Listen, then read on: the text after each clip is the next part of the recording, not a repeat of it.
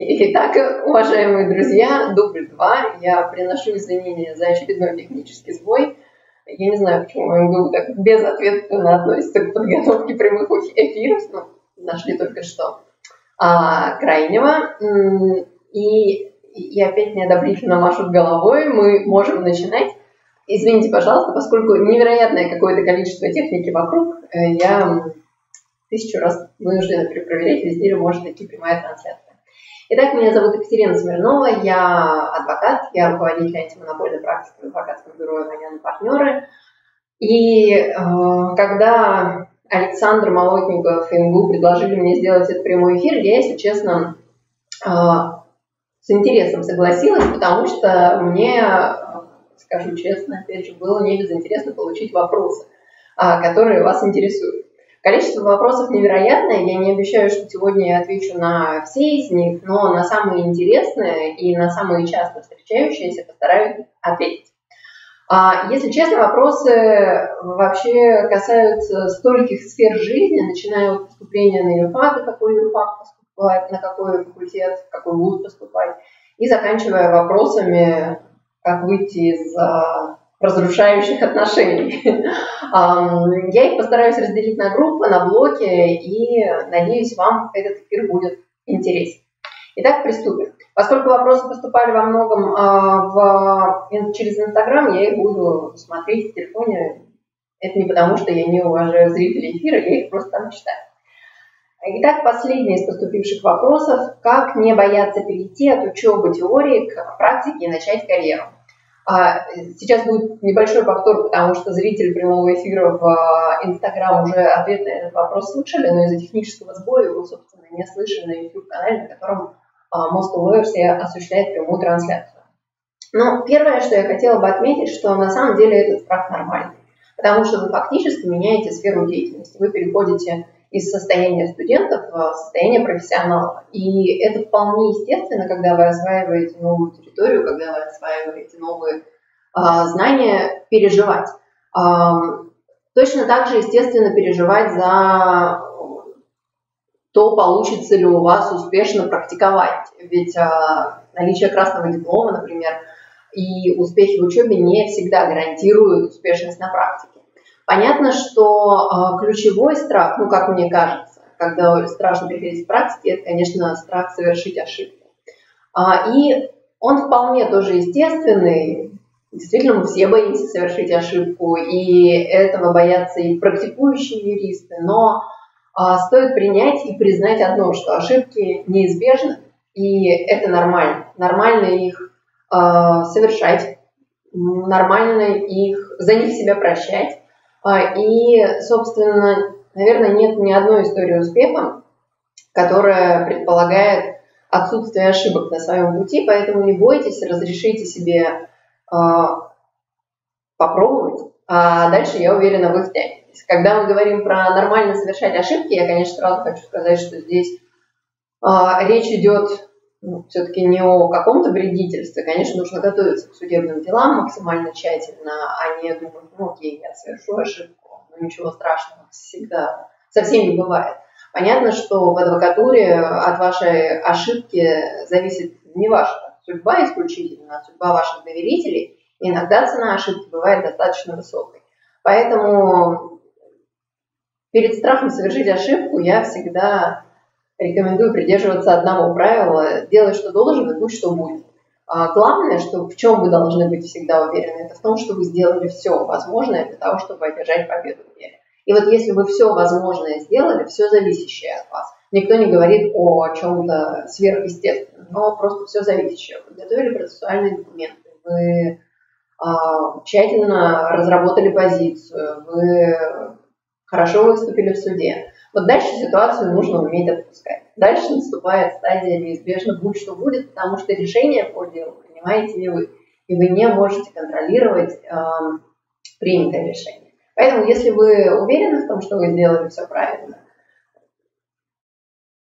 дерзайте, и пусть страх ошибок вас не парализует. Попробуйте найти в этом вдохновение. Надеюсь, ответила на ваш вопрос. Переходим к следующему вопросу. Екатерина, добрый день. Расскажите про обучение в Кингс-колледж. Ну, смотрите, в Кингс-колледж я училась на программе «Конкурентное право Евросоюза». Это программа постдипломного образования уже. Ну и, собственно, я изучала нормы антимонопольного законодательства наднационального Евросоюза. Я там училась два года.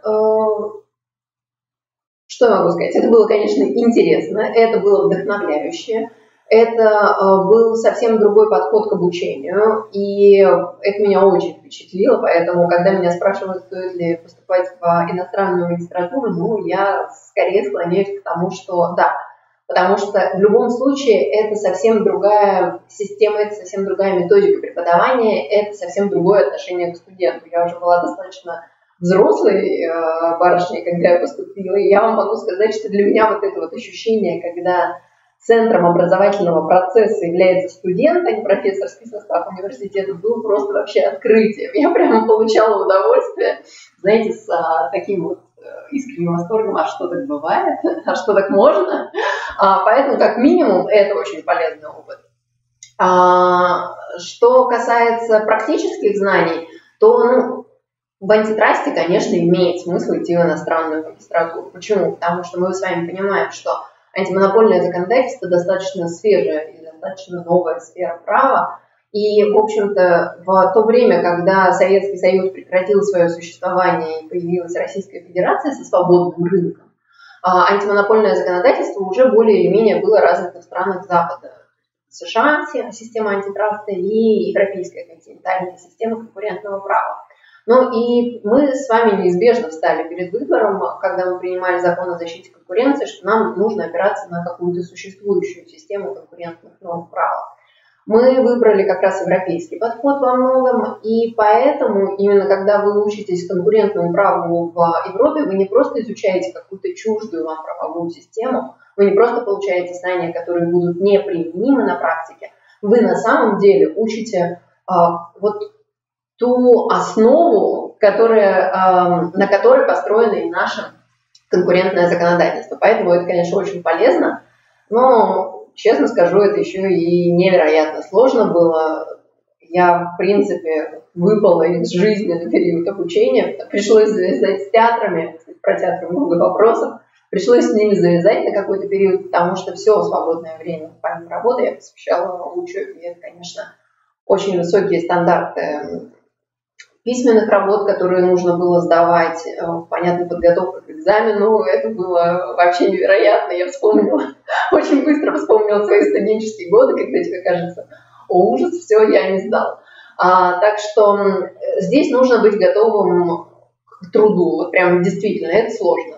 И, ну, может быть, у кого-то не возникнет этого вопроса, но в любом случае, на мой взгляд, возникает вопрос с языковым барьером, потому что это не родной язык, как бы ты его прекрасно не знал. Ну, конечно, если вы не выросли. И это требует всегда допол- приложения дополнительных усилий, но оно того стоит точно. Это дает очень хорошую систему, это дает очень хороший кругозор, и хочешь или не хочешь, ты изучаешь судебный кейс, ты изучаешь прецеденты, и... Ну, конечно, это совсем другой уровень развития и развитости конкурентного права.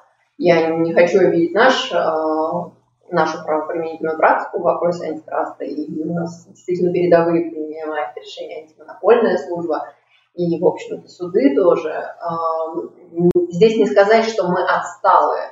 Но в любом случае это, конечно, другой уровень написания решений в большинстве своем. Потому что, как минимум, анализ рынка в Евросоюзе делается много месяцев, они не связаны с трехмесячным, девятимесячным, с учетом продления сроков рассмотрения антимонопольных дел.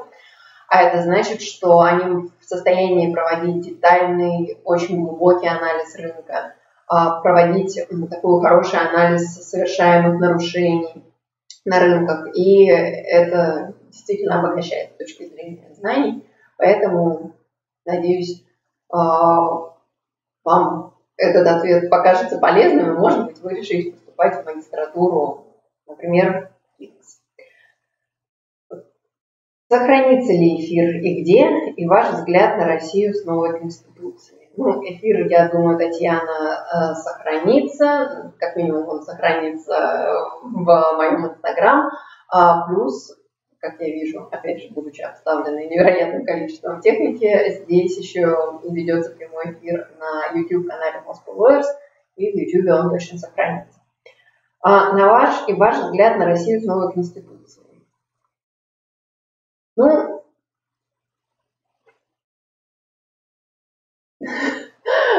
да, непростой вопрос.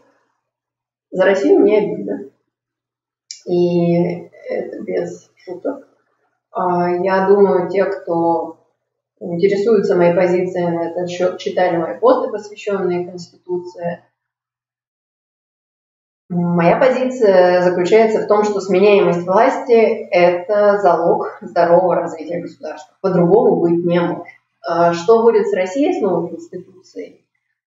Вы знаете, мне всегда хочется верить в чудо, особенно применительно к России, потому что мы за нашу историю сталкивались с каким-то невероятным количеством бед, перипетий, и Россию зачастую спасает чудо. Хочется верить, что это произойдет и в этот раз.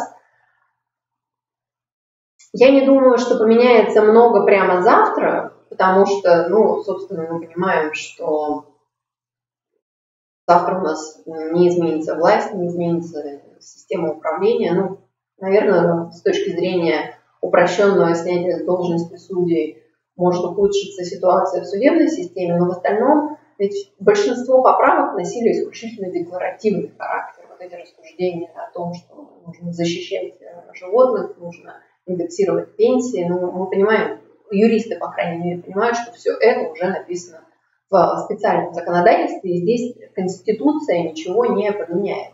Что она действительно поменяет положение об обнулении, но это вопрос не сегодняшнего дня. Я надеюсь, что к тридцать шестому году эта норма не будет использована, к следующим выборам до тридцать шестого года эта норма не будет использована действующим президентом, потому что это, конечно, про присвоение власти, на мой взгляд, а присвоение власти у нас Конституции запрещено. Но хочется верить в светлое будущее России. Как вы относитесь к профессии адвоката по уголовным делам?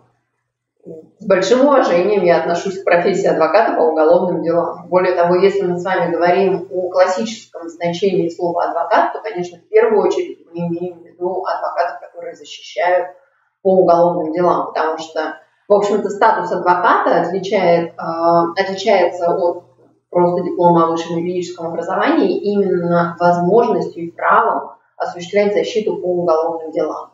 Поэтому я с большим уважением отношусь к коллегам, практикующим в данной области.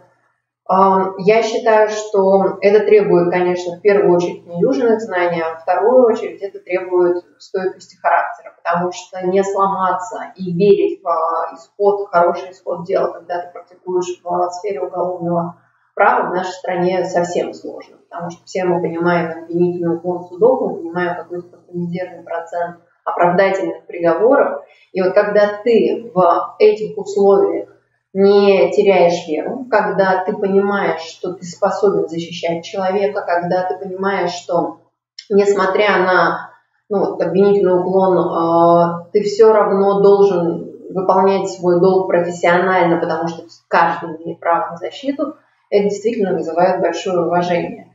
И, если честно, третий аспект, который бы я отметила применительно к уголовно-правовой адвокатуре, это расширение данной сферы. Ведь если раньше это ну, такая достаточно обособленная сфера была, сейчас мы понимаем, что любое крупное налоговое расследование неизбежно требует вовлечения уголовного, уголовного адвоката. На самом деле то же самое происходит иногда и в антитрасте, потому что если мы говорим о картелях, то они уголовно наказуемы, статья сто семьдесят восемь Уголовного кодекса, и ты хочешь или не хочешь, ты пересекаешься со сферой уголовного права все чаще. И, конечно, совсем печально, что ты пересекаешься со сферой уголовного права в гражданско-правовых спорах, когда речь идет о решении частно-правовых договорных э, вопросов с использованием уголовно-правовых методов, это наша печальная особенность, но она существует. Поэтому, подводя итог э, этому ответу, Могу только сказать, что с большим уважением отношусь к коллегам. Стоит ли идти в магистратуру? Вы знаете, сложный для меня вопрос, потому что я, конечно, училась еще в режиме специалитета, то есть я заканчивала пятилетнее образование и не мучилась вопросом магистратуры. А продолжила обучение в Лондоне я уже тогда, когда я практиковала очень много лет, и у меня, знаете, не было ощущения, что мне нужен просто диплом. Я понимала, что мне, нужен, мне нужно больше знаний, что мне нужны европейские подходы, потому что антитраст – это та сфера, которая позволяет тебе применять европейские подходы в российской практике. И их хочется знать, ими хочется делиться, их хочется обсуждать, в том числе с правоприменителем. Поэтому просто магистратура как самоценность, мне кажется, не очень правильно, потому что вполне себе можно начинать успешно работать и с дипломом бакалавра. Я знаю такие примеры. Но если вы хотите продолжить образование, если вы понимаете, для чего вам это надо, то, конечно, стоит идти. Но, в принципе, я думаю, что какой-то гэп, one year гэп, это вполне себе разумно, потому что тогда вы в магистратуру попадаете уже с неким опытом работы, с неким представлением о профессии, и вы можете, знаете так, точнее, яснее получать знания, брать знания, которые вам важны. Кроме того, вы сможете правильно определиться с направлением магистратуры. Например, для моей специализации неплохо бы магистратуру в сфере экономики закончить, тогда, если, даже если базовое образование, бакалавриат у вас юридическое. Потому что, собственно, антитраст – это про стык права и экономики. Поэтому, наверное, неплохо было бы попрактиковать какой-то период, а потом решать, идти ли в магистратуру, куда идти в магистратуру и по какой программе идти в магистратуру. В целом я не знаю случаев и примеров на практике, когда людям отказывали, например, на работу, потому что у них нет ну, магистра, бакалавриат недостаточно. То есть если с точки зрения опыта э, образования, наличия высшего образования вы подходите как кандидат, то, наверное, магистерский диплом – это уже второй вопрос.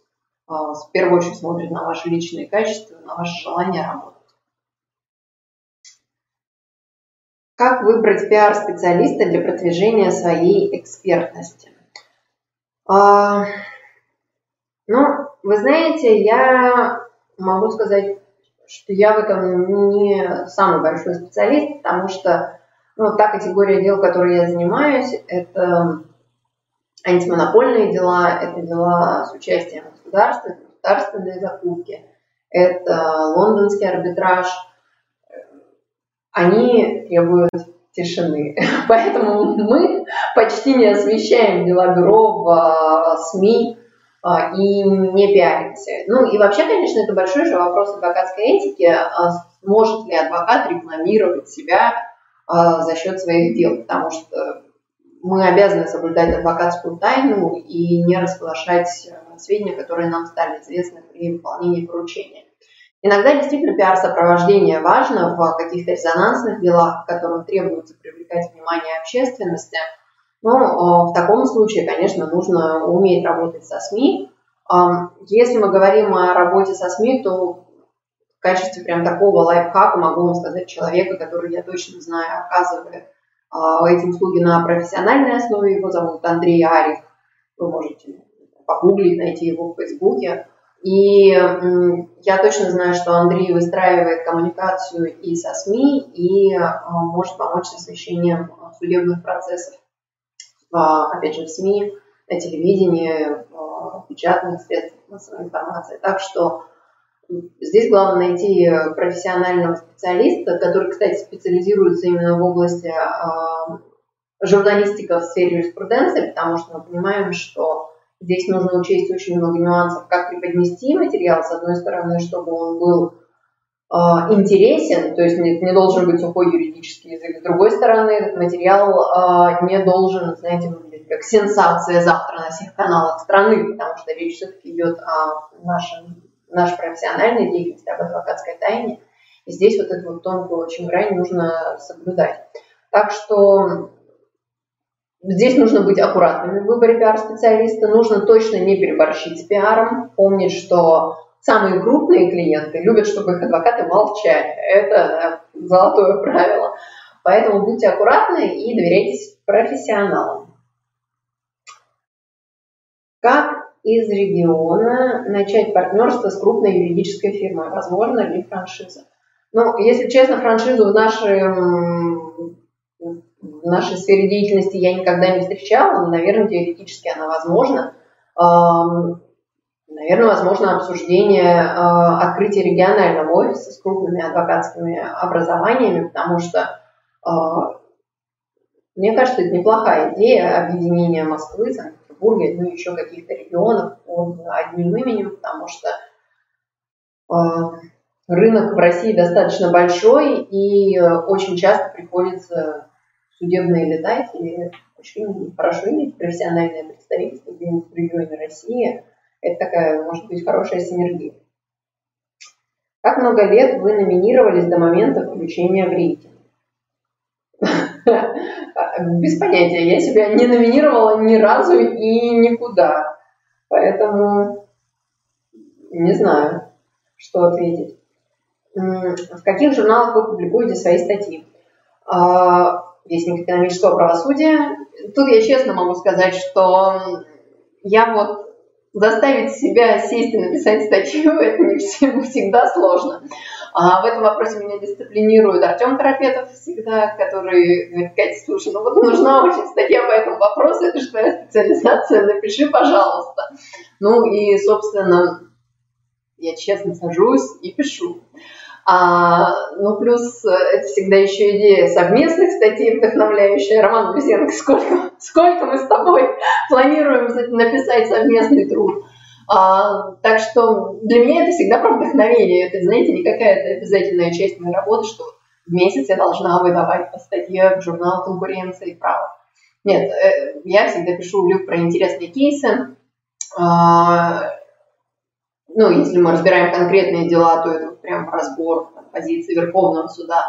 Для Forbes, например, колонку я пишу про интересные кейсы в Евросоюзе в основном, потому что это всегда позволяет сформировать отношение такое к бизнес-процессу, проходящему в Евросоюзе. Это же интересно, как меняются подходы антимонопольного регулирования. А там всегда попадают э, в число нарушителей крупнейшие американские корпорации, потому что, ну, кстати, это очень хорошо отражает разницу в антитрасте американском и европейском конкурентном праве, потому что то, что в антитрасте вообще, вообще нормально а, и не является никаким нарушением, является адекватной конкурентной борьбой, в европейском законодательстве признается нарушением.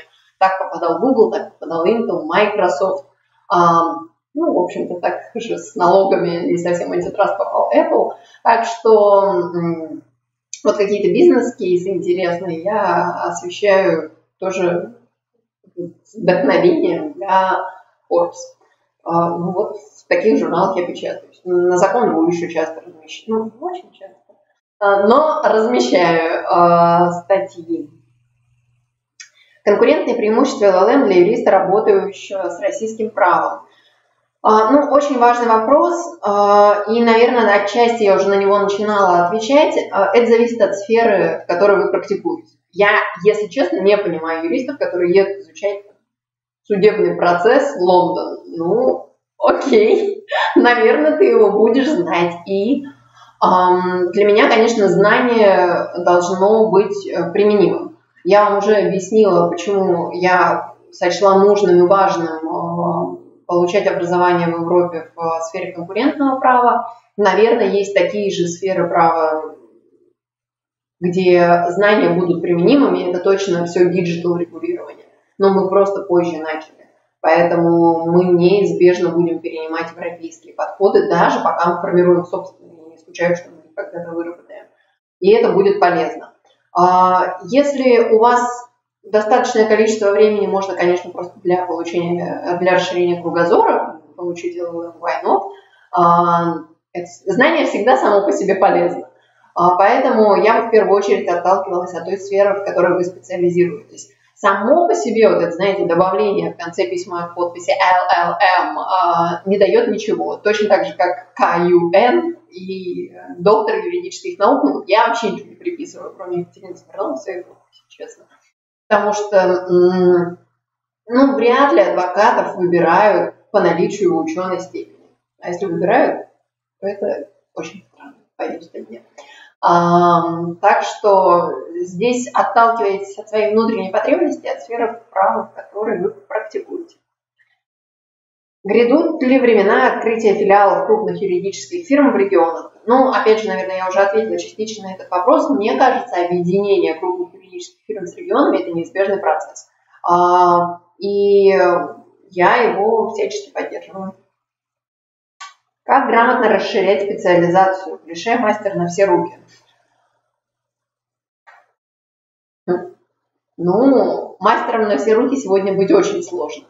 Я не знаю ни одного мастера на все руки в текущих, в текущих условиях. Почему? Потому что количество регулирования такое невероятное.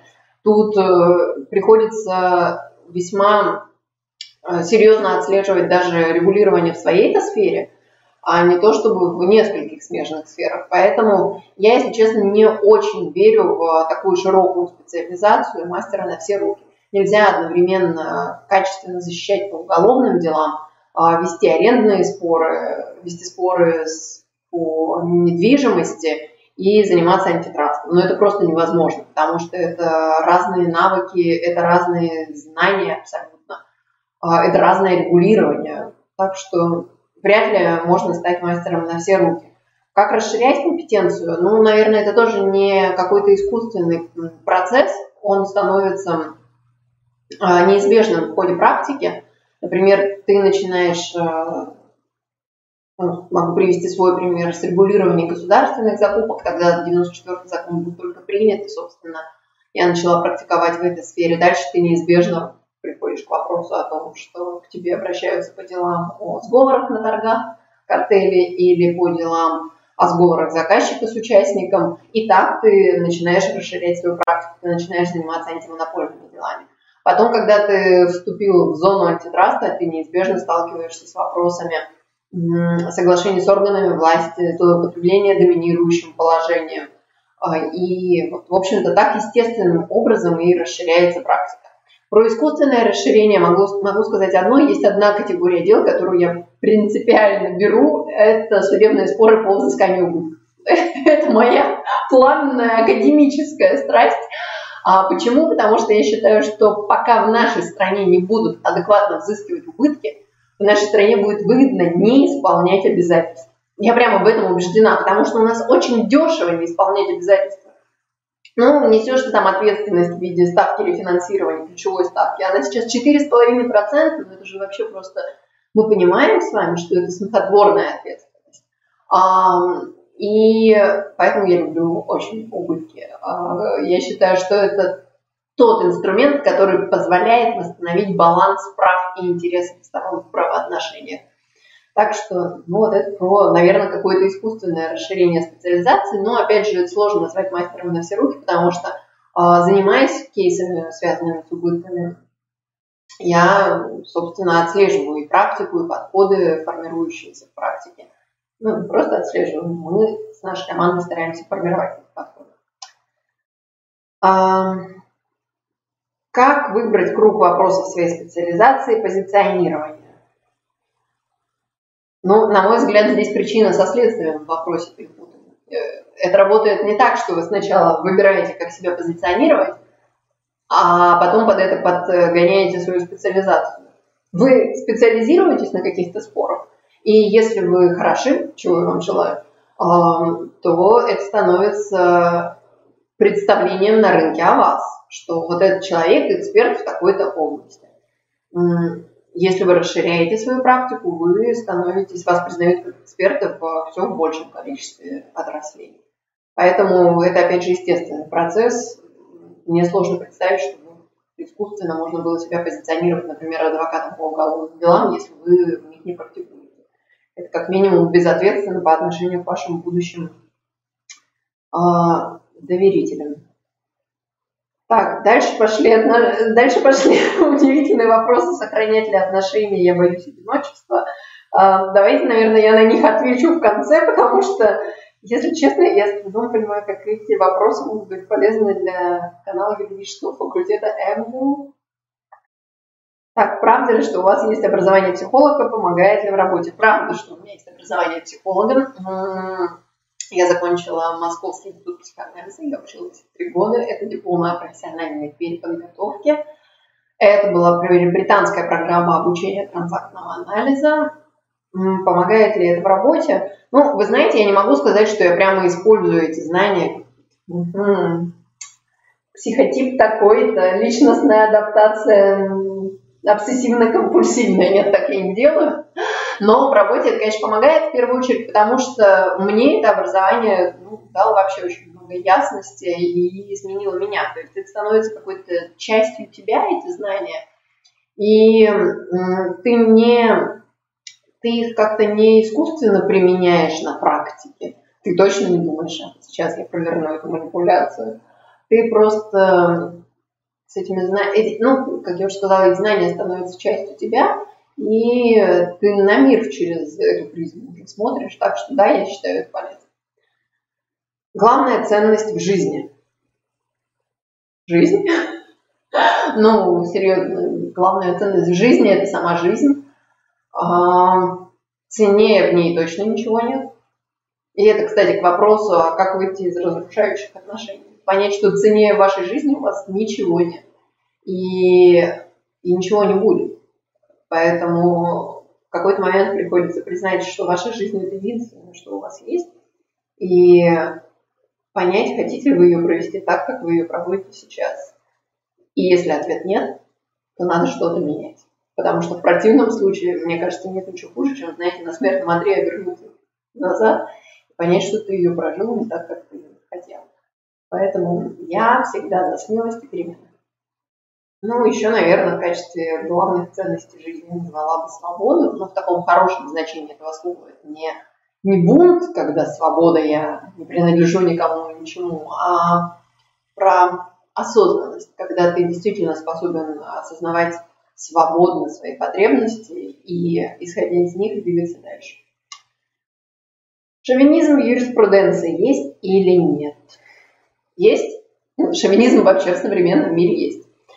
Я знаю, что я не разделяю самое популярное мнение в нашей профессии насчет шовинизма, потому что помню, что не так давно Право.ру готовили материал, посвященный шовинизму в профессии к восьмому марта, и большинство придерживаются позиции, что нет, шовинизма в юриспруденции нет. Не знаю, на мой взгляд, есть. И да, я сталкивалась с обесцениванием, да, я сталкивалась с вопросами, что, ну, вы с вашей внешностью да не, не можете быть адвокатом. Так что он действительно есть. Он есть, наверное, в самом начале профессии, когда ты еще совсем юная и тебя еще не знают на рынке, и тогда действительно спрашивают, да ладно, что вы адвокат, да правда, что... Ну, причем это вызвано вот исключительно какими-то стереотипными представлениями о том, каким должен быть адвокат, потому что понятно, что всегда адекватно в судебных процессах выглядел и всегда к ним хорошо готовилась. Но обычно, кстати, вопрос «да ладно, вы адвокат» мне задавали перед процессом люди, которые меня не знали. После процесса у них вопрос «адвокат ли я?» не возникает. Ну и такая вторая уже крайность, когда ты даже уже признанный специалист, и всем, конечно, понятно, что вот кто на противоположной стороне, и всем понятно про адвоката, но в любом случае ты сталкиваешься с таким подходом, когда коллеги видят, не знаю, условно, часы, машины, ну вот какие-то такие, с точки зрения, ну, стереотипного, опять же, мышления, э, атрибуты э, статуса. Поверьте мне, первое, чем они объяснят, ну, ну это понятно, это муж. Так что это тоже, на мой взгляд, форма шовинизма. Есть шовинизм в профессии, к сожалению. Одно могу сказать. Если вы девушка, это точно никакое не препятствие для построения успешной карьеры. Вы можете позволить себе все. Хотите строить карьеру, строите. Не хотите — не строите. Хотите — получаете Нобелевские премии, не хотите — не получаете. А главное помните, что поскольку вы девушка, вы можете все. Так, что важнее, soft skills или hard skills? Слушайте, ну, на мой взгляд, в последнее время произошел какой-то сильнейший перекос в сторону soft skills. Я, конечно, признаю значимость эмоционального интеллекта. Но, ребят, когда мы с вами говорим о профессии, то в первую очередь нам нужно говорить о hard skills однозначно. Потому что вы можете быть добрейшей души человеком, вы можете располагать к себе клиентов, вы можете вообще быть просто гуру, прекрасно. К вам приходят как к адвокату в первую очередь. И в первую очередь, чего от вас ждут? Профессиональной и юридической помощи. Поэтому uh, soft skills – это надстройка. Базис – это всегда hard skills, это ваши знания, это ваше умение профессионально работать. Так что вот этот перекос в сторону soft skills в последнее время меня удивляет. Нужно ли развивать личный бренд? Какие советы? Кстати, soft skills очень связано. Второй перекос, который меня удивляет, — личный бренд. Вы не представляете, какое количество вопросов про личный бренд я получаю. Вот вы развиваете личный бренд. У, у вас такой развитый личный бренд? У меня, вот честно, у меня нет никакого личного бренда. Я себя не воспринимаю как бренд. Если бы я себя воспринимала как бренд, поверьте мне, мне показалось, что мне подлечиться надо. Это вообще странное к себе какое-то потребительское отношение. Если вы профессионал, то вы будете признан на рынке. Это не про какие-то специальные действия. Вы будете признаны сначала коллегами, потом вы можете начать, ну это, наверное, уже про практические советы, вы можете а, начать читать лекции, а, вы можете публиковать свои статьи. И вот совокупность этого, наверное, складывается то, что называется личный бренд. Но это не что-то искусственное, что вы сейчас продумываете об этом. Я себя буду позиционировать вот так и выстраивать свой личный бренд. На мой взгляд, это странно. Вы, вы же не обманете людей в контакте с вами. И никто не хочет бренд, никто не хочет контакта и коммуникации с брендом. Все хотят контакта и коммуникации с личностью. И, собственно, поэтому важны вы. Настоящий вы, профессиональный вы, человечный вы. С вашими знаниями, сомнениями, достижениями, иногда провалами, это тоже нормальная часть вас. И когда вы привносите вот в контакт честного себя, наверное, это можно назвать брендом. Я это так не называю. Так что по советам быть профессионалом в первую очередь, быть собой, читать лекции, щедро делиться информацией. Это очень помогает развивать узнаваемость на рынке. Например, если вы участвуете в какой-то конференции, готовите презентацию, ну, поделитесь ею потом на странице в Фейсбуке, поделитесь в Инстаграме. Если вы проводите какой-то ресерч, ну, сделайте какую-то интересную выдержку и поделитесь с ней тоже с общественностью. Например, мы когда защищаем по антимонопольным делам или пишем большие заключения, какие-то выдержки, понятно, обезличенно, я какими-то выдержками я могу поделиться, например, в части регулирования цифровой платформы, новых требований к Фейсбуку, это же интересно. Поэтому делитесь щедрой информацией, о вас будут знать, а не обратный процесс, когда вы выдумали себе какой-то бренд и пытаетесь его продать. Вообще все, что искусственно, не очень успешно, на мой взгляд. Думали ли когда-то уехать из страны, если да, почему не уехали? Думала, я должна была уехать после окончания университета в Лондон, таки учиться. Почему не уехала? Потому что я влюбилась. Было дело. За что вы любите родину? Потому что она моя родина. Потому что я считаю Россию великой, вот без популизма, а, великой именно с точки зрения духовности страной. Я считаю Россию красивой страной, я считаю Россию безграничной страной. Наверное, слушай, наверное, правда в отношениях с родиной, как с матерью. Ты ее просто любишь. Я ее просто люблю. Нужно ли уметь проигрывать? М-м- нужно. Наверное, это не должно быть вашим основным навыком, потому что все-таки верить нужно в победу, но уметь проигрывать однозначно нужно, и проигрывать нужно достойно. А самые такие мерзкие процессуальные оппоненты – это вот те, которые, знаете, пытаются, например, свой проигрыш объяснить, ну, все понятно, там, административный ресурс, вот это всегда не низко, вот прямо никогда так не делайте. А проигрывать дела – это нормальная часть нашей профессии. Если хоть один адвокат мне скажет, что я не проиграл ни одного дела, я бы от такого адвоката бежала, вот честное слово. Но я, я не верю таким людям. А, либо они берутся за очень странную категорию дел. Тогда, тогда подумайте дважды, стоит ли с ними связываться. Поэтому проигрывать нужно, это нужно, нужно уметь делать, нужно уметь делать достойно, не обвиняя противника, не а, обесценивая противника, а, процессуального оппонента. Ну и, конечно, еще очень важная часть проигрыша – это не обесценивать себя. Вот уж что сложное, ну, по крайней мере, для меня этому было научиться сложнее всего, потому что поздравить процессуального оппонента с победой я умела, а вот перестать себя корить за проигрыш – это действительно сложно. И здесь, опять же, возвращаясь к первому, ну, одному из первых вопросов, единственное, что вас спасает в этой ситуации – ощущение, что вы сделали все, что от вас зависит. Делай, что должен, будь, что будет.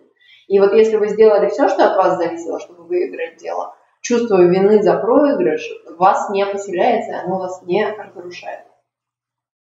Так что всегда будьте уверены в, своей, в своем профессионализме и помните, что Вселенная, ну, надо ей оставлять место в нашей реальности. Она иногда, да, вмешивается в исход дела, и не все зависит от нас. Неприятно, согласна. Хотелось бы, чтобы Все, все, все по-своему было, но это невозможно, поэтому это естественная часть жизни. Чему люди больше всего в вас удивляются? Об этом, наверное, нужно спросить людей. А вот я знаю, я, я точно знаю, в Инстаграм самое удивительное, самое большое удивление вызывает у людей, когда они понимают, что я умею готовить. Я не знаю почему, но какое-то невероятное количество реакций дал. Это вы? Да ладно. В общем, почему-то это. Катя, помогает ли юристу в карьере красота? Может ли мешать в каких-то случаях? А, ну, а, честно скажу, если вам какая-то женщина говорит, что ей так мешает ее красота, она лукавит. Я не поверю в это точно. А вызывает ли она в какие-то моменты сложности? Наверное. Это вот опять же про то, то, то, что я говорила, обсуждая вопрос с шовинизмом. Да, когда видят а, блондинку сто восемьдесят, а, не, не замученного жизнью вида, не сразу верят, что, что это адвокат. А поэтому, ну, стоит ведь на самом деле пожалеть тех людей, которые умудряются делать выводы о профессионализме по внешнему виду. Ну, я им сочувствую. Это же надо такое стереотипное, ограниченное мышление. Я бы не хотела мыслить такими примитивными категориями. Поэтому красота всегда помогает, и это вообще ключ ко многим дверям. Это же тоже психологические исследования, что красивым людям доверяют больше, красивым людям рассказывают больше. Так что это нормально, нам всем нравится общаться с красивыми людьми. И я бы сказала, что красота – это плюс. Ну и, кстати, я верю в закономерность, что эм, люди красивые внутри всегда будут красивыми снаружи. Обратно я не уверена, что работает. Какая отрасль права является наиболее перспективной, по вашему мнению? Ну, это, конечно, все, что связано с digital эрой, однозначно. Мы хотим мы этого, не хотим, мы в нее вступаем. Вот, например, мы осознали нашу потребность в онлайн-ресурсах за последние полгода так, как мы с вами не могли предвидеть еще год назад. Так что диджитал и цифровое пространство – это точно наше будущее. Какие сферы права сейчас представлены уже в диджитал?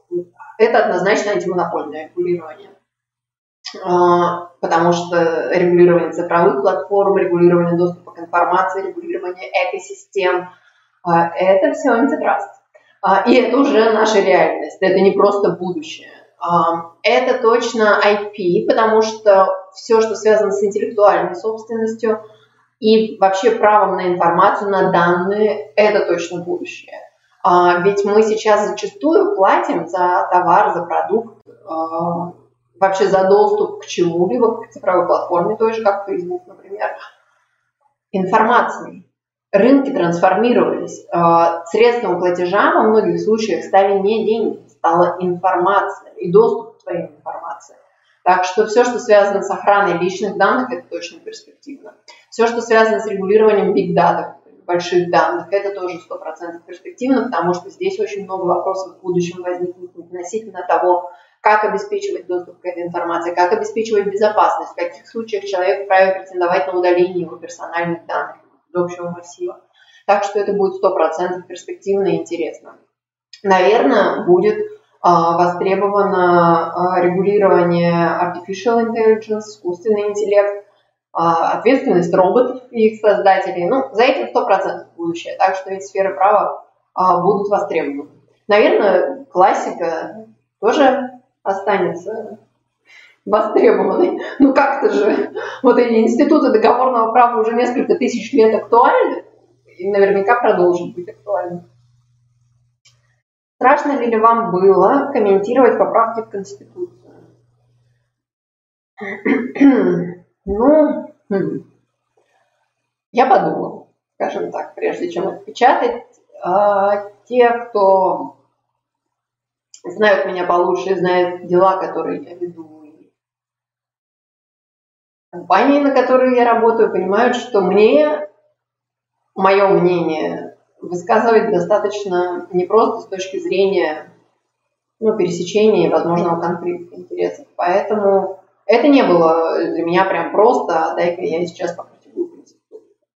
Нет, это было взвешено, поэтому это не было сиюминутным порывом. Вторая составляющая, ну это, конечно, вопрос свободы слова, кстати, и это для меня было очень интересным осознанием, когда я поняла, что ты задумываешься, а не, не будет ли какой-то ответственности у тебя за то, что ты сейчас пишешь. И я вам скажу, это страшное ощущение, потому что я понимаю, как адвокат, что я ничего противозаконного не пишу. Я пишу адекватный текст без призывов к свержению власти, точно без оскорблений. Но в любом случае ты взвешиваешь э, написанное с точки зрения возможности привлечения тебя к ответственности. И это, я вам скажу, это очень печально. Для меня, вот как гражданина, это, да и как адвоката, на самом деле, это страшное сознание. Но вот именно признав, что я такую, такие мысли в моей голове есть, поняла, что нельзя не писать, потому что нельзя слить вроде. Как мы видели три вопроса назад, я ее люблю. Почему вы скрываете свою личную жизнь? Я ее не скрываю, я ее, может быть, просто не афиширую, но... Наверное, на то она и личная. У меня нет какой-то идеи, там, знаете, счастье любит тишину, об этом надо молчать. Нет, ну просто, ну мне было бы странно вот сейчас э, на YouTube-канале Moscow Lawyers показывать семейные фотографии, я не знаю. Эм, в общем, в общем, я не вижу просто необходимости о ней говорить. Какое бы напутствие вы, вы, вы бы дали выпускникам юрфака две тысячи двадцать? Ой, давайте я на последний, последний этот, этот вопрос отвечу. Было ли разочарование в профессии? Было, конечно, потому что не разочароваться, практикуя в праве в этой стране, невозможно. Бывают кризисы. Я не знаю коллег, у которых их не бывает. Ну... Приходится собираться и эти кризисы преодолевать, понимая, что, ну, опять же, не все от тебя зависит, но если ты сдашься, Ты, ты безусловно, вправе сдаться. Я, не, я вообще не призываю лезть на баррикады и говорить, что вот на мне держится вся правовая система. Нет.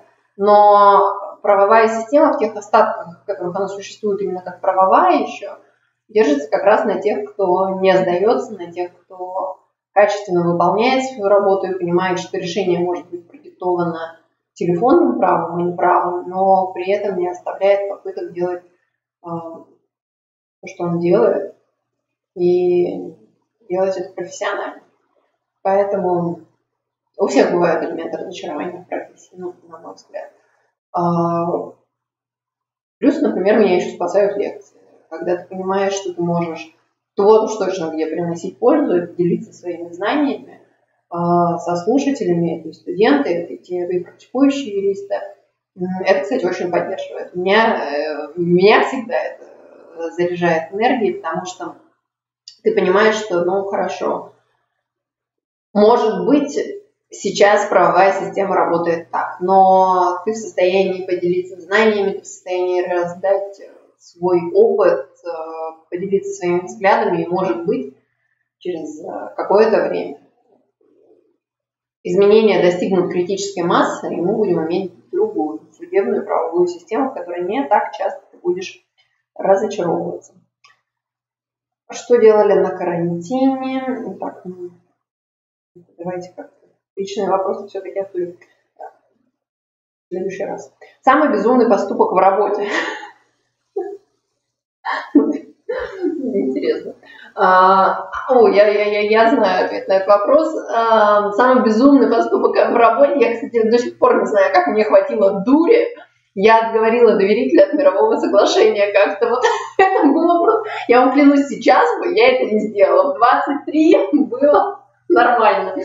А, я помню, мы судились а, с... А, дочерним обществом концерна «Росатом». Причем там был сложнейший спор по убыткам. И в какой-то момент «Росатом» предлагает нам мировое соглашение, по которому они согласились нам уплатить пятьдесят процентов от заявленных требований. Доверитель, я помню, был вообще просто счастлив. Он говорит: Екатерина, ну вы же понимаете, что убытки всегда нашим бизнесом воспринимаются как угодно. Если хоть сколько-то взыщут, вообще, вообще победа.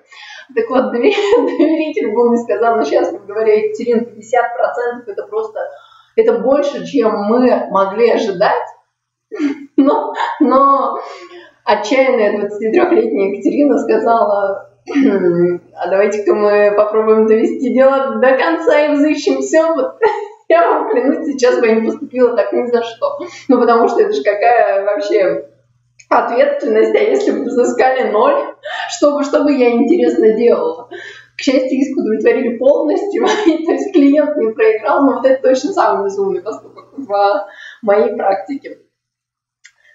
А почему антимонопольное право в качестве специализации? А, ну, потому что, на мой взгляд, это одна из самых интересных, одна из самых полезных и таких стремительно развивающихся сфер э, и отраслей права. А почему полезное? Потому что это такой неизменный стык э, права и экономики. Ты всегда связан с бизнес-процессом. Ты не просто разгребаешь какую-то проблему клиенту.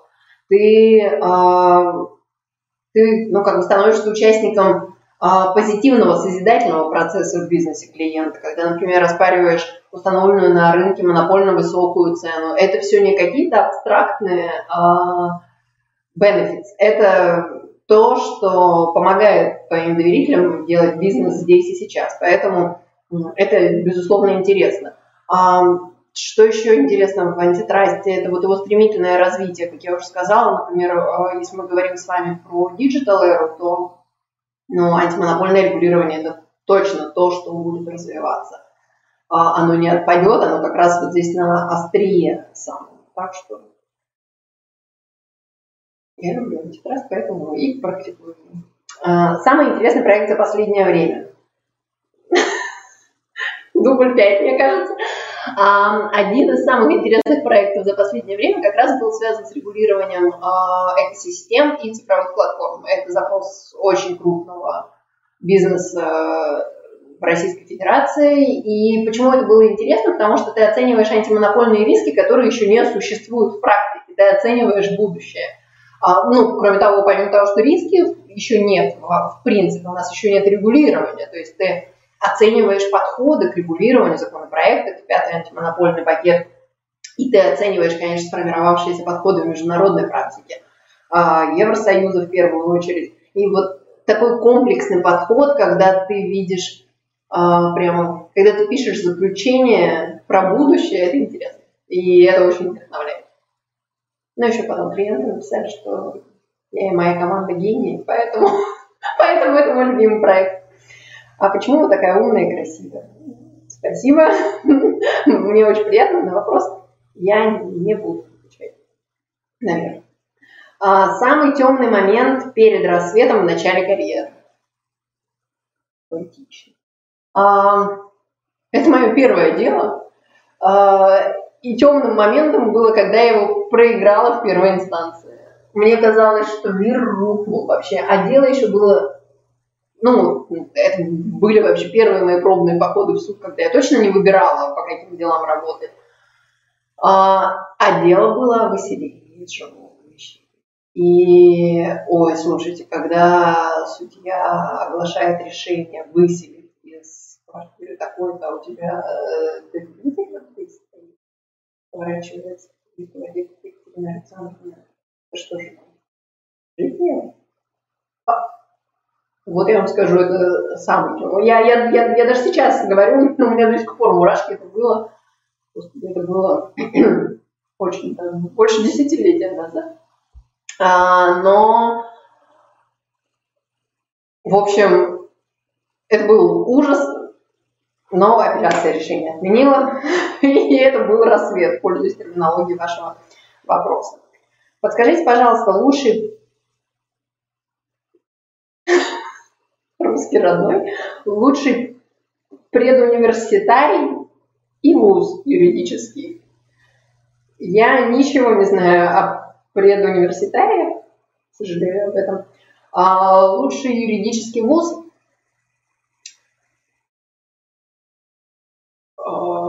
Нет лучшего юридического вуза, есть лучшие студенты. Я вам точно могу это сказать. Я вижу, конечно, разницу между вузами. Где-то демократичнее подходы, где-то студенты больше себе предоставлены, где-то они поколение в поколение передают уважение к профессорскому составу. Все имеет право на существование. Я, конечно, смотрю, какой университет закончили студенты, но это никогда не является решающим фактором. Потому что я, кстати, вообще не верю, что знания можно дать. Я вообще не знаю, не верю, что образование можно дать. Его можно только взять. Знания можно взять. И, и взять их вы можете, как в эм гэ у а, как в эм гэ у, как в высшей школе экономики, так и в других местах. Я, например, сама получала университетское образование еще, когда жила в Екатеринбурге. Это Уральская государственная юридическая академия была.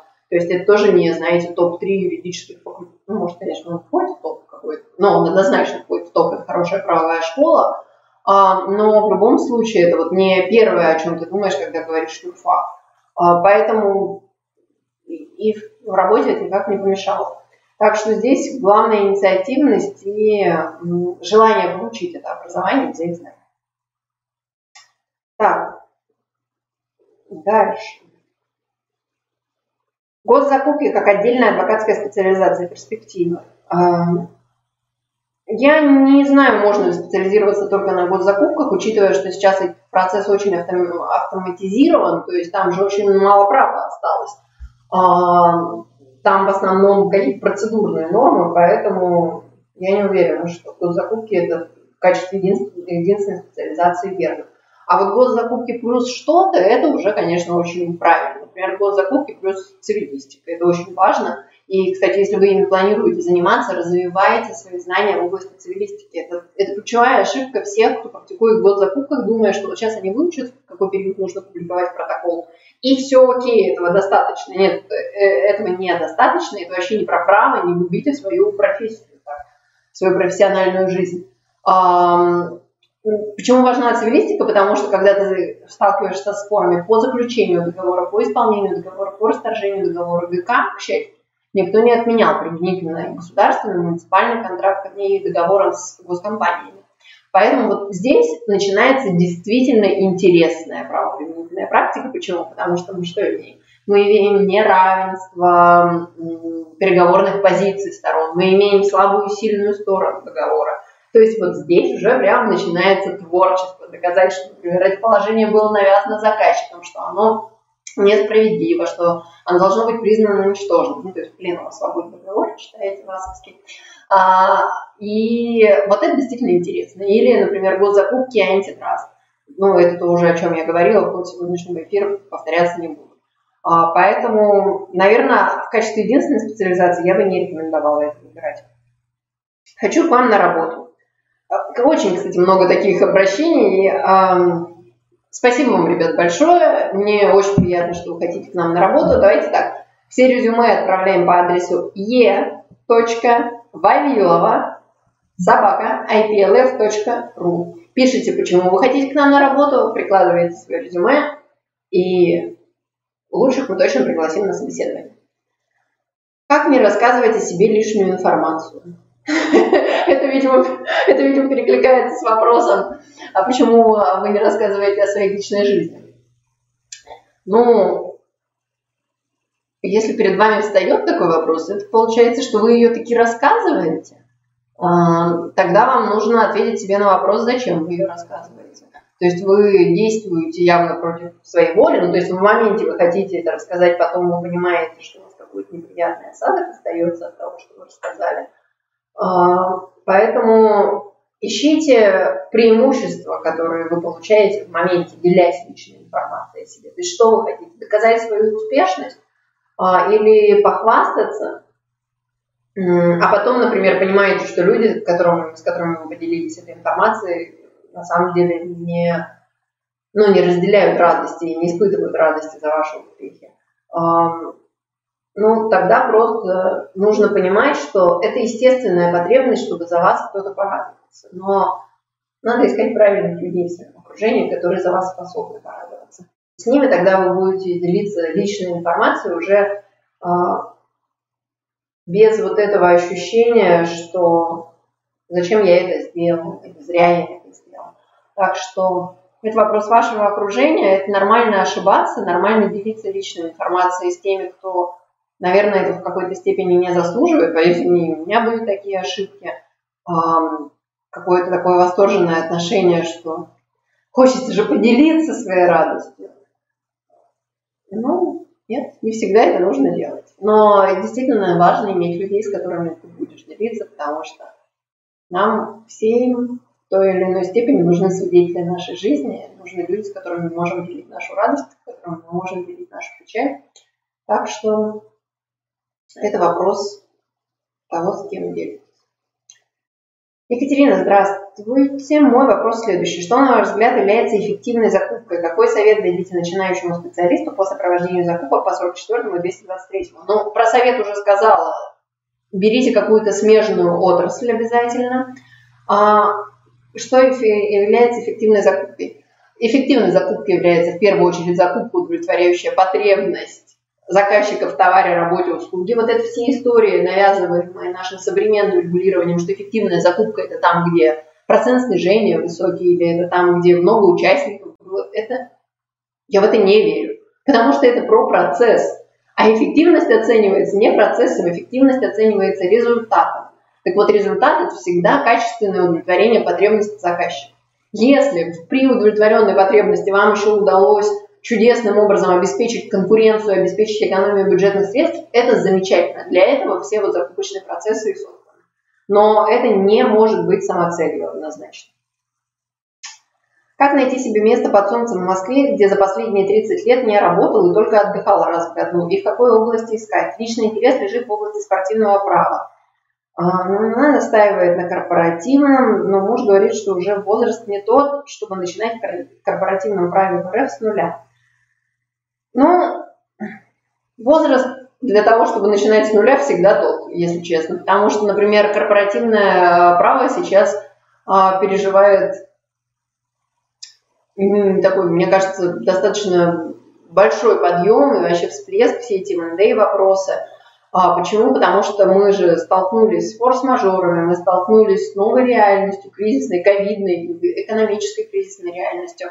А это значит, что партнерам в антитрасте нужно, партнерам в акционерных соглашениях нужно будет договариваться. Нас точно ждет много сделок слияний и поглощений, потому что какой-то бизнес выживет, какой-то нет.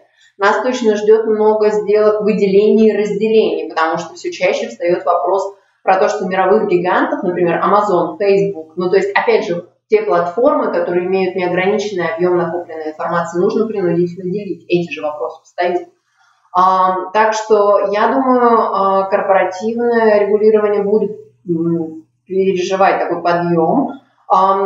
И именно, знаете, такой подъем обновленный, не просто, что там старые наработанные инструменты вновь пригодятся, нет, как раз будут требоваться новые инструменты, новые подходы, потому что реальность меняется во многом. И если у вас есть европейская практика, как я поняла из вопроса, она есть, здесь она тоже пригодится. Почему? Потому что, ну, немало меняется Россия, мы все более цивилизованными становимся в вопросах акционерных соглашений, в вопросах корпоративных подходов. Само законодательство у нас корпоративное же превосходно, оно отвечает вообще мировым тенденциям, там есть все категории, которые в мире в лучших практиках используются. Поэтому, э, на мой взгляд, эта сфера перспективна. Про спортивное право, честно, ничего не могу сказать, я вообще с ним не пересекалась ни разу за свою деятельность, поэтому оценить как-то его перспективность и распространенность мне весьма сложно. А, так что, вот сразу, оценивая ваш выбор, я бы говорила про корпоративку. А, про возраст он тут не значим, потому что нужны будут новые инструменты. А про, если у вас есть опыт работы в разных юрисдикциях, вы, этот, вы эти инструменты разные как раз можете дать, что а, будет а, полезно. Так что я надеюсь, у вас все получится. Ну, а про другие сферы права, которые я считаю перспективными, я уже сегодня в ходе эфира отвечала, может быть, стоит обратить свое внимание на них. А мы двигаемся дальше, какое-то невероятное количество вопросов. Эм, так. Эм, скажите, как повлияла пандемия на антимонопольное право? Увеличился или упал спрос на антимонопольных юристов после пандемии? А, Антон, мы, если честно, не прерывали работу ни на день. Вот я, я завидую тем людям, которые что-то пишут про время на саморазвитие во время пандемии. А, знаете, когда на третью неделю вся юридическая общественность с восторгом обсуждала, что Верховный суд провел заседание онлайн, что и суд Ямало-Ненецкого автономного округа провел заседание онлайн, и мы вступили с вами в новую эру, мы, господа, уже которую неделю к этому моменту заседали онлайн почти ежедневно по антимонопольным делам. А у ФАС России нет вообще никаких проблем с а, онлайн-заседаниями. Мы это практикуем весьма регулярно. А, и, соответственно, у нас ну, точно не убавилась работа. И я не думаю, что убавится, опять же, по тем причинам, которым я назвала. Это же, это же крутейший пинок был в диджитале. Значит, антимонопольные юристы будут нужны. Здравствуйте, Екатерина. Как быть профессионалом в праве? Что, что для этого делать? Заранее благодарю. Артур, чтобы быть профессионалом в праве, нужно хорошо в нем разбираться. Нужно сначала учить мат-часть. Это вот, кстати, про soft и hard skills обсуждение. Сначала учите мат-часть, сначала досконально разбираетесь в вопросе, не игнорируйте теорию никогда, вы смотрите практику по, по, по вопросу, в котором практикуете, вырабатываете какие-то в практике сформировавшиеся подходы, ну и дальше отстаиваете свою позицию. Начинаем всегда со знаний базовых. А, ну, наверное, если у вас есть какой-то наставник, который может с вами это обсудить, это всегда плюс, потому что взгляд со стороны очень важен. Как бы вы хороши не были в профессии, у нас у всех потребность есть в профессии в обсуждении. В обсуждении правовой позиции, подходов, обоснованности, доводов. Иногда даже ты, кстати, обсуждаешь это с человеком из другой сферы вообще, например, не из конкурентного права, и это тоже дает очень много преимуществ. Так что эм, знания, знания, в первую очередь знания, потом практика, не бояться ошибок и дерзать. А, как выглядит ваш рабочий и выходной день? Как выглядит мой рабочий и выходной день? По-разному, честно я вам скажу, потому что рабочие адвокаты, ну, точно не нормированы когда-то.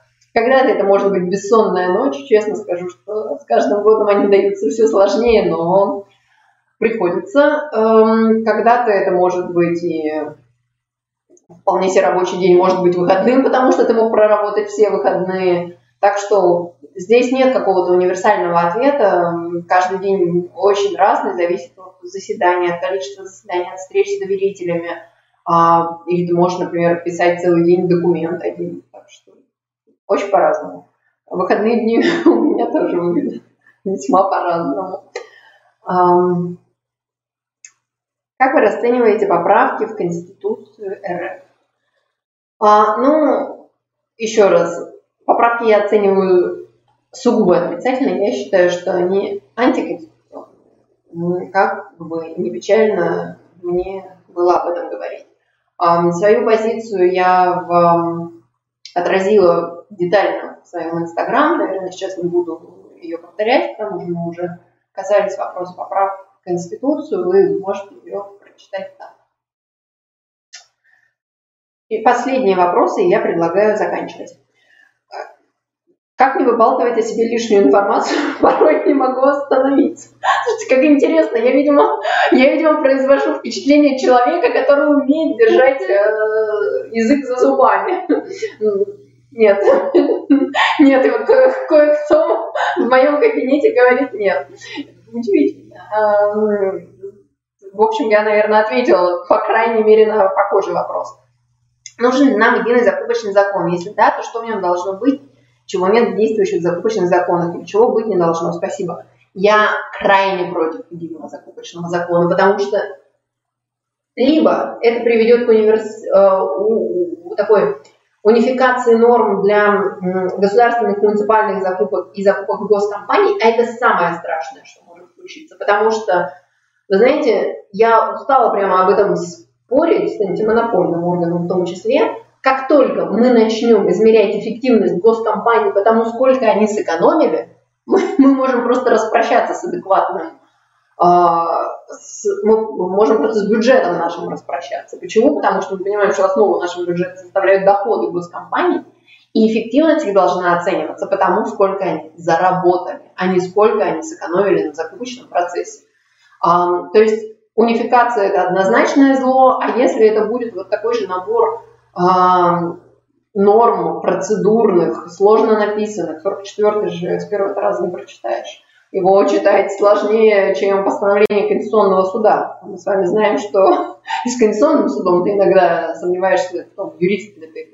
Ну так вот, если это будет просто какой-то сложный, кодифицированный нормативный акт, который нереально прочитать, то я тоже не вижу в нем никакой пользы. Видел, что вы недавно закончили Кингс-колледж. Поздравляю вас с этим, вы большая молодец. Спасибо большое. Расскажите, пожалуйста, о своей учебе в Англии, как поступали, как проходил учебный процесс, сильно ли отличается учебный процесс от нашего, подавали ли документы на стипендию или что-то подобное. Большое спасибо. А, спасибо вам за поздравления и за вопрос, но про обучение я уже ответила, я думаю. Отличается учебный процесс очень, потому что, ну, как я сказала, он систематизирован и ориентирован на студента. На стипендию нет, я не подавала, я сама платила за свое обучение. Ну, просто потому что я уже точно практикующий юрист, могу себе это позволить. Если вы выпускник, то, конечно, пробуйте стипендию.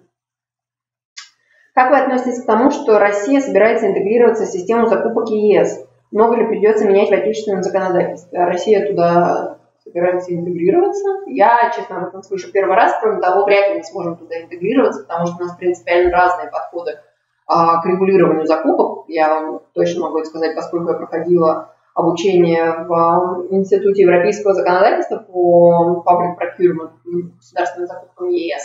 И у нас настолько разная система, она с точки зрения подходов разная, с точки зрения вообще целей разная и с точки зрения организации разная. Там же нигде нет вот этой электронной системы закупок, как в том виде, в котором существует она у нас. Поэтому я не верю, что мы можем интегрироваться. Как считаете, какая система проведения торгов более адекватная, существующая в рамках сорок четвёртого и двести двадцать третьего или в процедуре банкротства? Все-таки отличие существенно.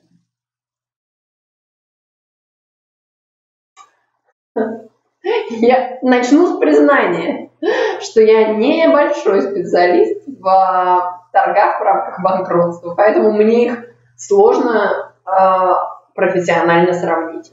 А, но могу вам сказать, что в торговых процедурах по сорок четвёртому и двести двадцать третьему не все адекватно. Недавно вынесли приговор по делу седьмой студии. В связи с этим вопрос. Государство в лице Минкульта выделяет средства на спектакль театра. А как известно, тот, кто платит, тот и заказывает музыку. Соответственно, может ли государство определять направление спектакля, определять основной посыл спектакля, идею и так далее? Так, и, так если сказать по-грубому, платит государство. Конечно, можно сказать, что есть бюджет, который собран в том числе из налоговых платежей, который должен расходоваться для нужд всего населения, но все же театр всегда был и есть элитарным искусством. Тем более Гоголь-центр. Это театр для узкого круга людей, очень узкого. Если ответ нет, то тогда надо принимать только честное спонс... частное спонсирование, и вопрос от властей, о спектакле которого не было, о неправильном расходовании средств не будет. Как вы в целом относитесь к приговору Серебренникова? Первое. Как я в целом отношусь к приговору Серебренникова? Самое важное, конечно, что все фигуранты этого дела отправились домой, а не в... У нас какие-то перепады теперь с напряжением, я не знаю, выключающийся свет. Я еще раз приношу извинения за технические неполадки. А, ну так вот, э, в первую очередь я, конечно, рада, что все отправились домой, а не в исправительную колонию. Во вторую очередь я поздравляю коллег, это победа. Это прямо очень качественная профессиональная работа. А, а в третью очередь, знаете, ребят, это не, для меня это не условный приговор, для меня это условное правосудие. По-другому это не назовешь. Это условное правосудие. Потому что, когда речь идет о якобы доказанном хищении из бюджета ста двадцати с лишним миллионов, всем понятно, что состав не доказан, поскольку условный приговор. И оправдательный приговор подменяется условным сроком. Это, конечно, в корне неверно. Потому что если есть основания для оправдательного приговора, человек должен быть оправдан.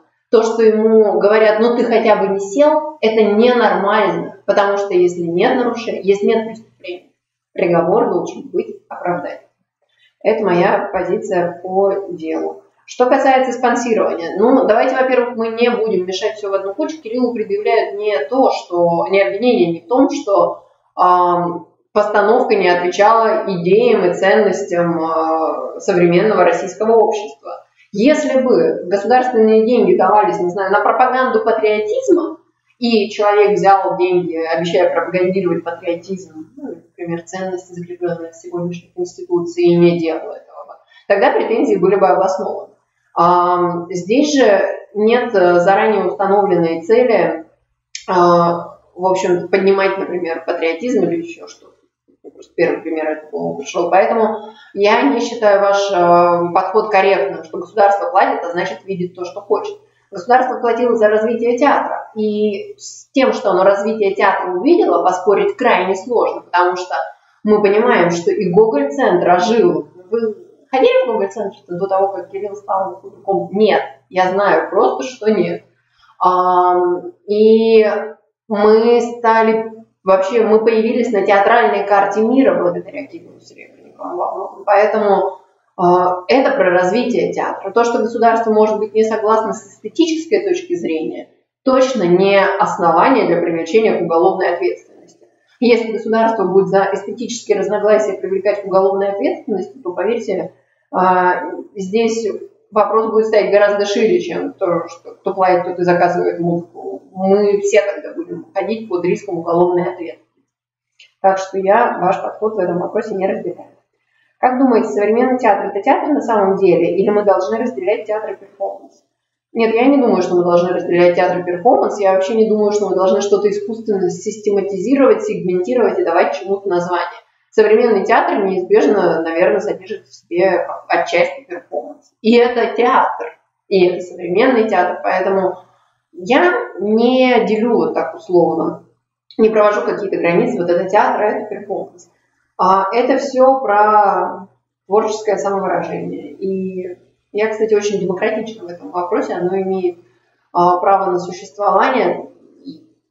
Я иногда хожу и смотрю прям постановки, хотя понимаю, что этот режиссер, ну, точно не мой любимый. Тем не менее, я понимаю, что мне его художественная форма выражения интересна именно как поиск новых инструментов, поиск новых средств изобразительных.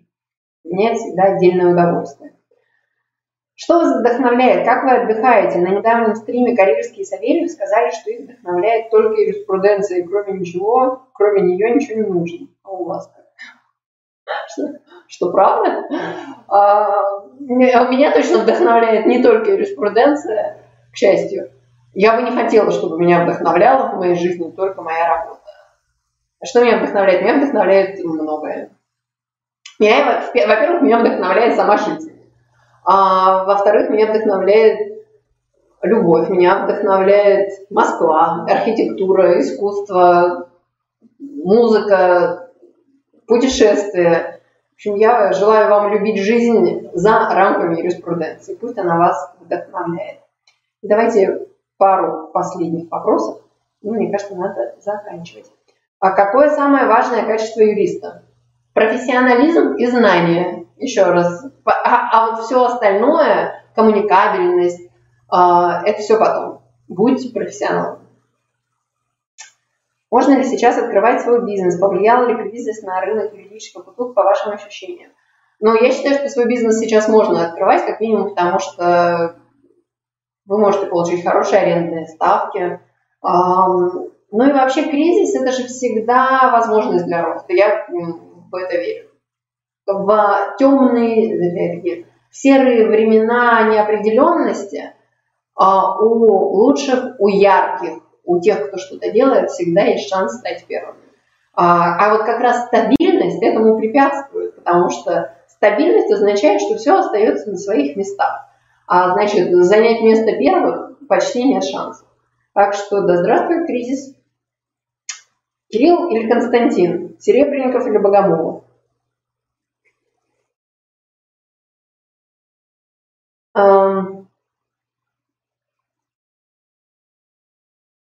Наверное, все-таки Константин. Какие у вас любимые режиссеры в РФ?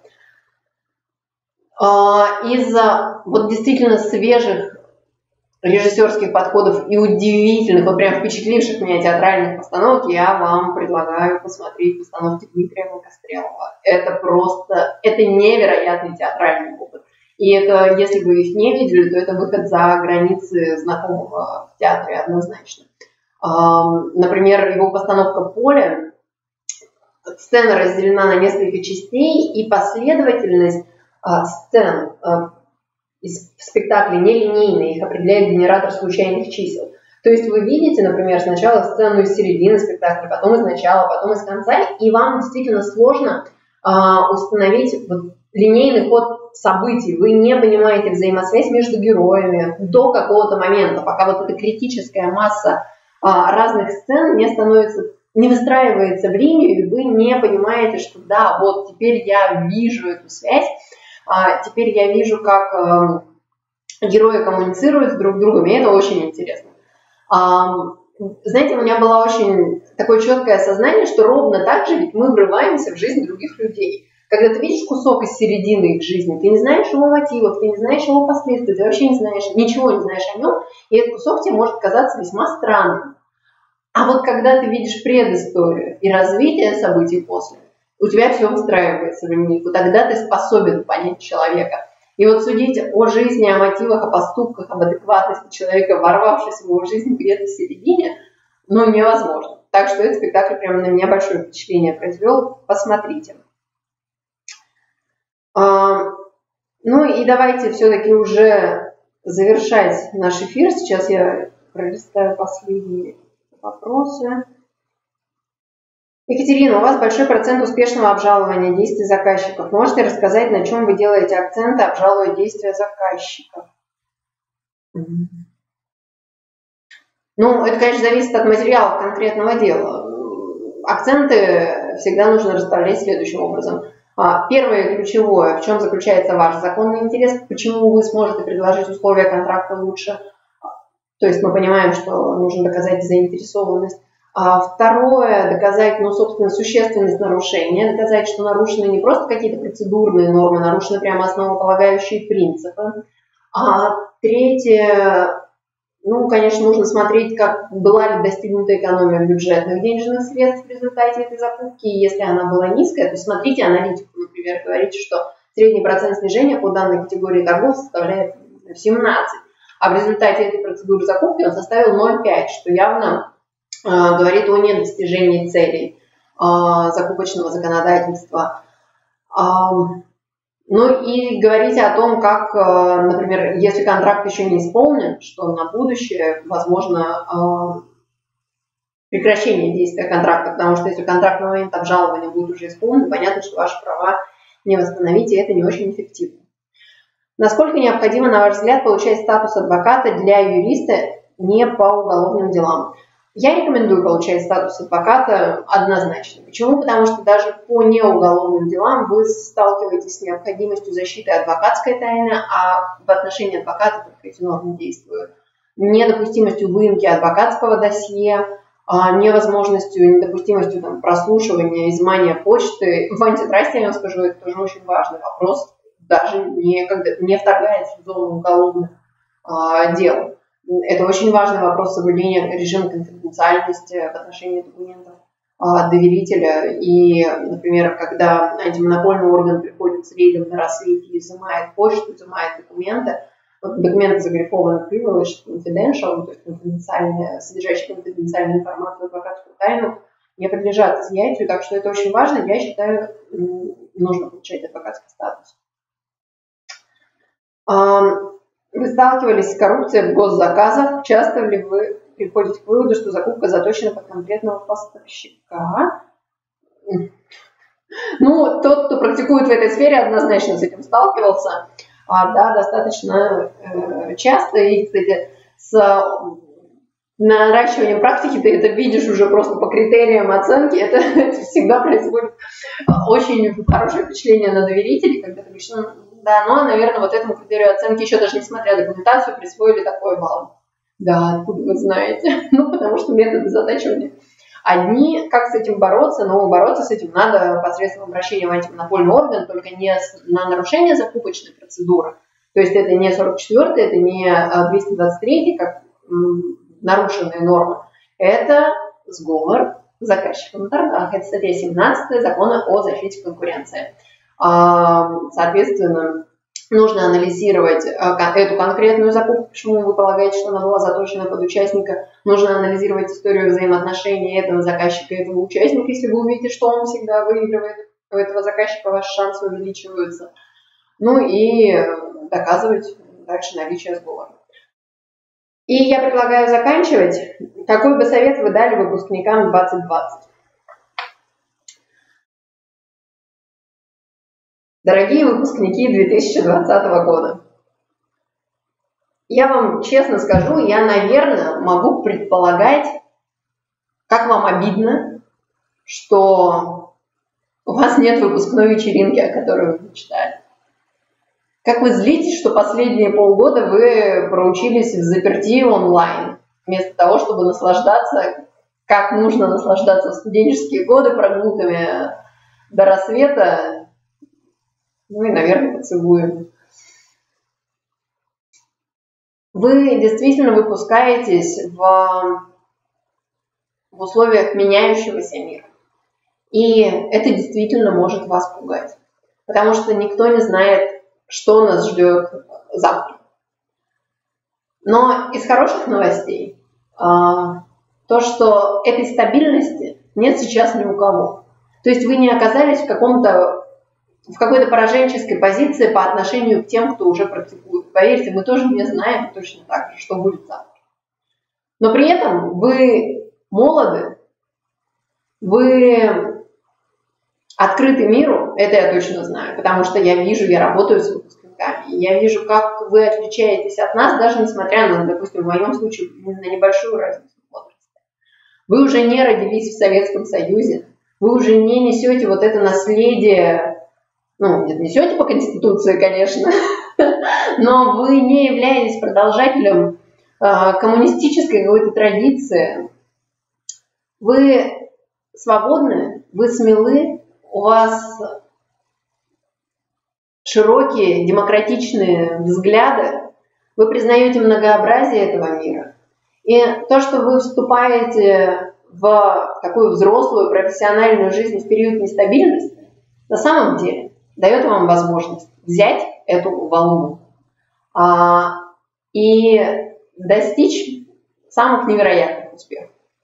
Будьте собой, будьте смелы и помните, что этот мир теперь менять вам. И пусть у вас все получится. Вот такое мое напутствие выпускникам двадцать двадцать. Я в вас верю, ребята. Так что удачи вам с реализацией самых безумных идей. На этом я предлагаю наш прямой эфир закончить. Я очень надеюсь, вам было интересно. Мне было интересно отвечать на ваши вопросы. До встречи. Вы мне поможете выключить? Конечно.